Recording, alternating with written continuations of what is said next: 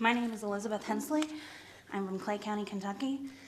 Um, I don't have any fancy titles. I'm just a disabled Kentuckian with a Facebook page. Hold on. Uh, this waiver isn't likely to pass, and Bevin knows it. Health and Human Services has stated repeatedly that they won't approve premium payments or work requirements. Not that the governor cares.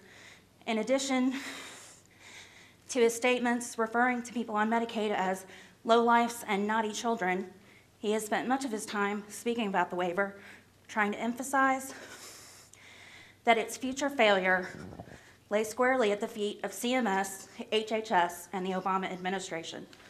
This entire waiver is predicated on the false notions that one, the Medicaid expansion population doesn't work, and number two, that they don't understand how commercial uh, insurance works. Our illustrious governor also seems to be laboring under the illusion that the expansion population is made up solely of toddlers, since he very condescendingly referred to this plan as commercial insurance on training wheels. The Bevin administration is obviously out of touch with the realities of being poor and living in or below poverty level. Poor people don't need more red tape and hoops to jump through. That's all this waiver is.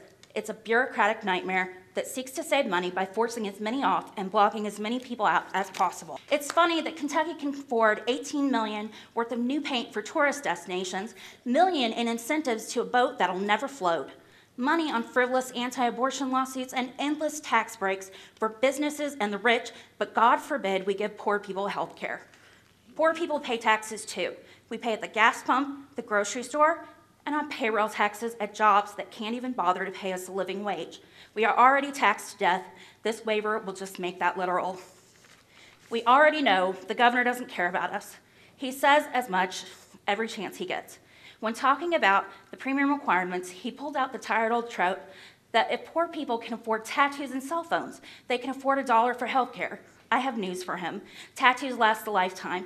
You can even get them before you're poor and you can get free monthly cell phone service when you're on Medicaid to help find a job, stay in touch with family, and contact police and other emergency services.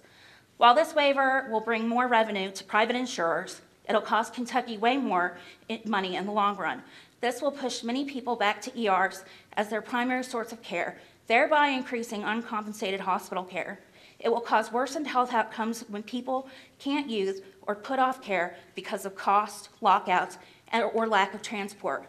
It will disable Kentuckians when a minor problem turns into a major disability due to lack of care. And ultimately, it will cost lives when people can't access the vital care they need. Thank you.